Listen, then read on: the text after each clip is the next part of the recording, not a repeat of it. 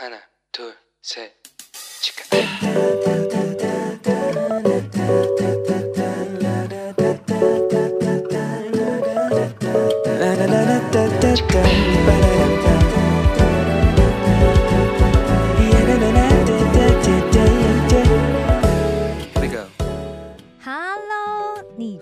期过得好吗？我是你人生梦想应援团的头号粉丝 Amy。暑假大家要做什么呢？我发现啊，我身边的很多韩国同学都已经计划好他们的暑假计划了。大家之前应该也有听我说过，其实韩国的大学生呢很流行，就是先读个一两年，甚至有的读了一学期之后就中途休学个一学期呀、或者一年。先去考考一些证照啦，或者做一些其他想做的事情之后，再回来学校完成他原本的学业哦。前几天我跟一位大学同学一起吃饭哦，那他的专攻呢是警察行政，那我跟他是青少年学科的同学哦。那他未来的目标呢，也是成为一位关心那些被学校暴力的这些青少年的警察。他平淡平常啊，其实他不但很认真的在打工，其实他也很认真的在计划自己的生活。像他这个学期一结束啊，就马上跟几个同学一起去济州岛旅行了一个礼拜哦。我觉得他是我很就这几年认识的韩国同学里面，我认为很特别的一位。怎么说呢？其实啊，他这学期是一个转学生，他之前是念其他的学校，所以他等于是在这个学校的这一学期是他进来这个学校的第一学期，对不对？但平常啊，我如果在学校里面碰到他，其实他身边都围绕着很多同学。那他那时候一开始上课的时候，就主动邀我一起做小组作业。那那时候呢，我就觉得他非常的不一样。之前有跟大家分享过，就是韩国学生有时候，韩国同学有时候会有一种社交习惯，那就是会讲说啊，有空的时候我们一起吃吃饭呐，就社交性有没有？那然后呢就没有下文了。但这位同学他不一样哦，他就是说要约吃饭，就真的会约吃饭，而且他可能比方说，哦，现在跟你讲一讲说，哦，我可能哦济州岛回来之后，我想跟你约吃饭。好像大概是什么时间？他一开始都会先讲，然后七月初我想跟你约吃饭，哇！所以他不仅是非常的守约，而且他还非常的守时，甚至啊，在我们约定要见面的前一天，他还会传简讯来提醒我，哎，跟确认我明天的时间这样子。其实这样子的行为啊，一般其实当然你在出了社会的人身上可能会看见，但不是每个人都会有这样的认知跟习惯，对吧？各位不知道你有没有这样的认知和习惯呢？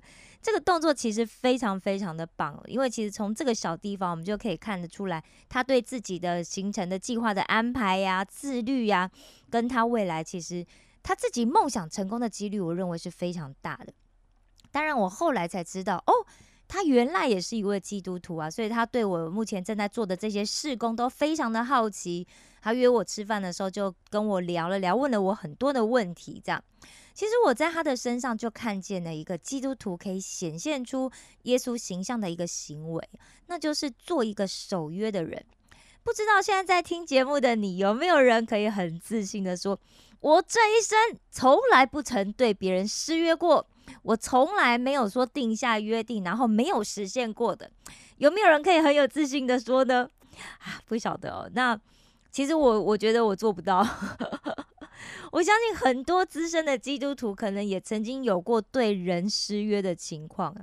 毕竟哦，我们都啊，因为我们就是人嘛，对不对？我就不是神呐，我不可能一直这么完完美嘛，然后从头到尾都如一呀。但是呢，我们的神却是一位一直对我们坚守盟约的神哦。那我们究竟要怎么样才能知道上帝是一位坚守盟约的上帝呢？我们到底要怎么样才能够认识上帝呢？其实很简单啊，就读圣经就可以了。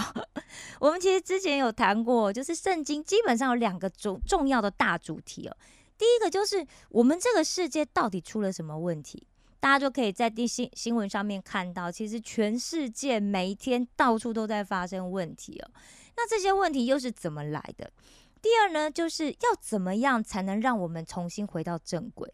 也就是说，我们到底要做哪一些事，我们才能够去解决这些问题？那大家都知道，旧约呃，圣经分成旧约和新约两个大部分嘛。那旧约呢，又可以用每五百年作为一个大时期来区分哦。那几乎每一个大时期都会有一个重要的关键大事，然后也会有一位主要的关键人物跟一种主要的领导形态哦。那我们再来呃聊一聊哦。那第一个时期呢，大约就是从西元前两千年开始。那重要关键大事呢，就是神拣选了一个人。好，那这主要的人物是谁呢？就是亚伯拉罕。那当时领导的一个形态是用族长的制度。那第二个大时期呢，就是从西元前一千五百年开始。那当时最重要的关键大事呢，就是出埃及。那主要的人物呢，当然就是大家熟悉的摩西哦。那当时的领导形态就是用先知的形态。那第三个大时期就是从西元前一千年左右开始。当时的关键大事呢，就是王国的开始，也就以色列百姓他们开始要求他们要有一个王来管理他们了。那主要的人物呢，就是大卫。那当时的领导形态呢，就是一个君王制度哦。那第四个大时期就是西元前五百年左右。那当时的关键重要大事就是以色列人被掳了。那当时的一些主要呃，当时的主要人物呢，就是以赛亚。而那个时候的领导形式呢，是以祭司为主。但是基本上这些领导的形态其实都有一些缺点，也几乎哦每一个人，我们讲过了，我们就是人呐，不是神。所以每一个人几乎都把自己的弱点哦，都带到了他们的领导任务上面呢。所以，但是我们跟随神的这些百姓，其实我们需要的是什么？我们需要是一位集先知、祭司、君王的领导特质在一人 于一身的这个人物啊。那最后是谁呢？答对了，你你说的对了，最终就是我们在耶稣身上可以看到。那我们再来看看，其实旧约的时间轴呢，中间有两次很重要的大中断，而且每一次都长达四百年之久。那第一次呢，就是在主前一千五百年左右，也就是介于在族长跟先知之间呢。第二次呢，则是在主前四百年的时候，也就是出现在这个祭司的阶段。那这两次中断的时期呢，其实神都完全的沉默，而且没有任何的行动。但是有趣的事情是在这两个时间点里面呢，世界的历史上出现了大家现在熟知的文明哦。第一次出现的就是埃及、印度跟中华文化的兴起；第二次呢，则是发展出了希腊哲学，也出现了大家熟知的这些人物，例如说苏格拉底啦、柏拉图啦、亚里士多德啦、佛陀啦、孔子、亚里亚历山大大帝跟凯撒大帝，都在这个时间第二个时间段里面兴起的。那许多历史学家他们觉得很重要的是，其实，在神的眼里哈，好像一点丝毫都不重要，对不对？好的，回到我们今天的主题，刚刚我们讲到了，我们的上帝是一个守盟约的神。那今天我们要从萨姆尔记里面来看，上帝为什么是一个守盟约的神哦？上次我们介绍过希伯来圣经，也就是我们说的这个旧约圣经，其实分成三大类，我们再来复习一下。第一大类里面呢，有五卷书，也就是大家最熟悉的，通常会称为历史书的，也称为摩西五经的。但是希伯来圣经呢，则称为律法书，也称为妥拉。那第二大类，第二大类呢，就是先知书哦。希伯来圣经的分类可能跟大家熟悉的这英文圣经的分类有一点点不一样。譬如说，上次我们也讲过，约书亚记、士师记、萨摩尔记跟列王记是被统称为前先知书，而不是大家所了解的历史书哦。而在英文呢，被称为大小先知书的，在希伯来圣经里面，则是被称为后先知书。那为什么会有这样的差别呢？最最主要是因为犹太人把历史书认为是先知的历史。而所有的历史都是依据神是怎么去看待所发生的事情，所以神认为重要的那才是大事哦。那最后第三大类呢，我们就称为圣卷，例如路德记跟历代志都是被归类在圣卷里面。另外还有诗歌书跟但以理书哦。那其实旧约书卷的这个顺序，其实并不是按照年年代来做排列。历史书的排列当然是非常准确的，按照年代来排列。但是先知书的排列顺序就不是按照年代，按照的呢是书卷的这个厚度哦。所以大家在读的时候可以留意一下，先知书大家可能在时间线上可能会有一点点混乱哦。那我们再来跟大家聊一聊，就是读圣经其实有几种方式。那大致上我们可以分成六种。第一种呢，就是我们把它当成一种有趣的故事来读啊。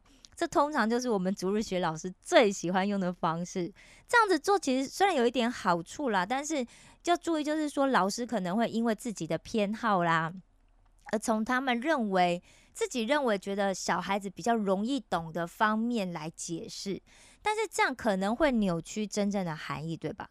那大人如果用这样的方式来读圣经的话，可能就不会去在意故事的真假。但是如果认定圣经里面的这些事情是真的，其实对我们基督徒来讲是非常非常重要的。如果我们怀疑这些人物啊是不是真的做过这些事的话，那我们又怎么能够去确认说哦，神真的做过圣经里面说的那些事呢？对吧？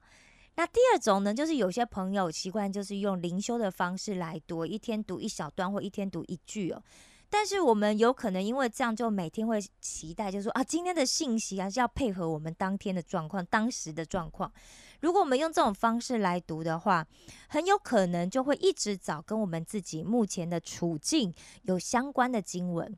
那如果是这样的话，我们可能就会错过很多重要的信息哦。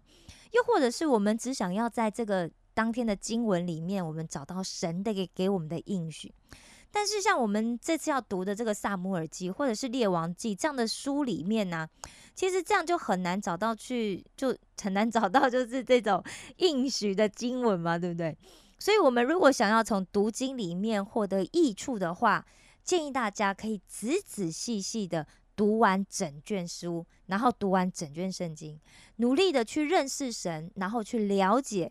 神对我们的感觉，如果当中我们就是那些圣经里的那些人物的话，你觉得神会有什么感觉？这边要注意的哦，不是去了解我们对自己的感觉哦，也不是我们对神的感觉哦，而是神对我们的感觉哦，好吗？好，那第三种方式呢？第三种方式就是把圣经当成伟人传记来读。